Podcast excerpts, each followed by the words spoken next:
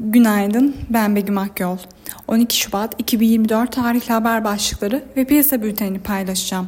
Piyasalarda Fed faiz indirim beklentisi A B D Merkez Bankası üyelerinin projeksiyonlarına yakınsamaya başladı.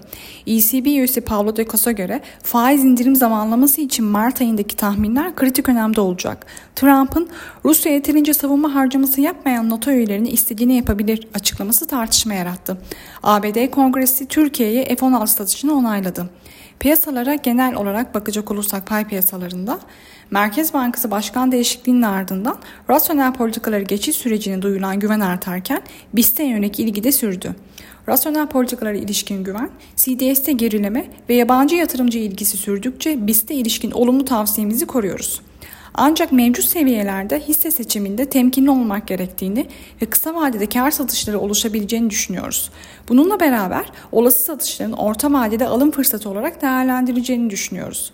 Bu hafta piyasalarda yurt içinde pazartesi işsizlik verileri, salı günü ise ödemeler dengesi verileri takip edilecek. Global tarafta ise salı günü A B D tüfe, çarşamba günü Euro bölgesi büyüme gibi önemli verileri takip edecek. Yeni haftaya başlarken A B D vadeleri ve Alman DAX vadesi hafif satıcılığı seyrediyor. Asya piyasaları ise Çin yeni yılı nedeniyle kapalı. Teknik analiz verilerine bakacak olursak, gün içinde sekiz bin yedi yüz elli ve altına gerileme alım fırsatı, sekiz bin dokuz yüz ve üzerine yükseliş ise gün içi kar satışı fırsatı olarak takip edilebilir.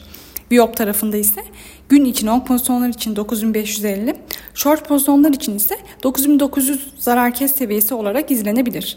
Borsa İstanbul'un ve endeks kontratının güne sınırlı pozitif eğilimle başlamasını bekliyoruz. Kazançlı günler dileriz.